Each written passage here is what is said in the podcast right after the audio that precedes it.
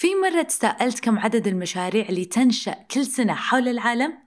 حسب البحث اللي أجرته الباحثة مايا كي ميسون تقول إن في أكثر من 50 مليون شركة تبدأ كل سنة أي بمعدل 137 ألف يومياً أنت كصاحب مشروع هل فكرت شلون تقدر شركتك تعيش أكثر من خمس سنوات وتتغلب على الإحصائية اللي تقول إن 50% من المشاريع الصغيرة تفشل في سنتها الخامسة؟ ومن بين هذا العدد الهائل من المشاريع أنت كشخص ما عندك مشروع لكن تمتلك موهبة فكرت أن اسمك الشخصي وأحلامك وطموحاتك قد تصبح براند له تأثير حول العالم وقد يتغلب ويتفوق على بعض الشركات عالمياً؟ متى تعرف أن استراتيجياتك التسويقية ناجحة في وقت الأزمات؟ خلال خمس سنوات بنيت براند الشخصي وساعد في أكثر من 500 شركة وفد من خلال استشارات وحملات تسويقية وإدارة حسابات المشاريع في الانستغرام مع فريق رائع.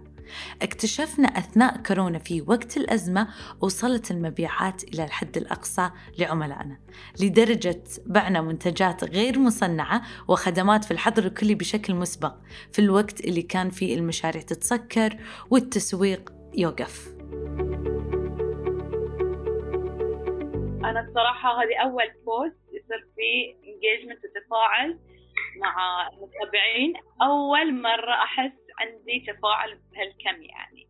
والحمد لله مبيعاتنا زادت ست مرات.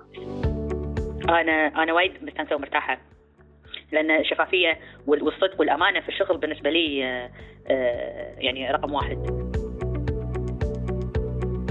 وبعد كورونا شفنا نتائج التسويق الصح أضعاف المتوقع هذا كان بالنسبة للمشاريع أما بالنسبة للبراندات الشخصية فكانت السعادة والنجاح والإنجاز فيها شيء مختلف But I was surprised today that your session was all inclusive and like I bought an all-in-one package for how to videotape, edit, produce and uh, kind of uh, make a whole production.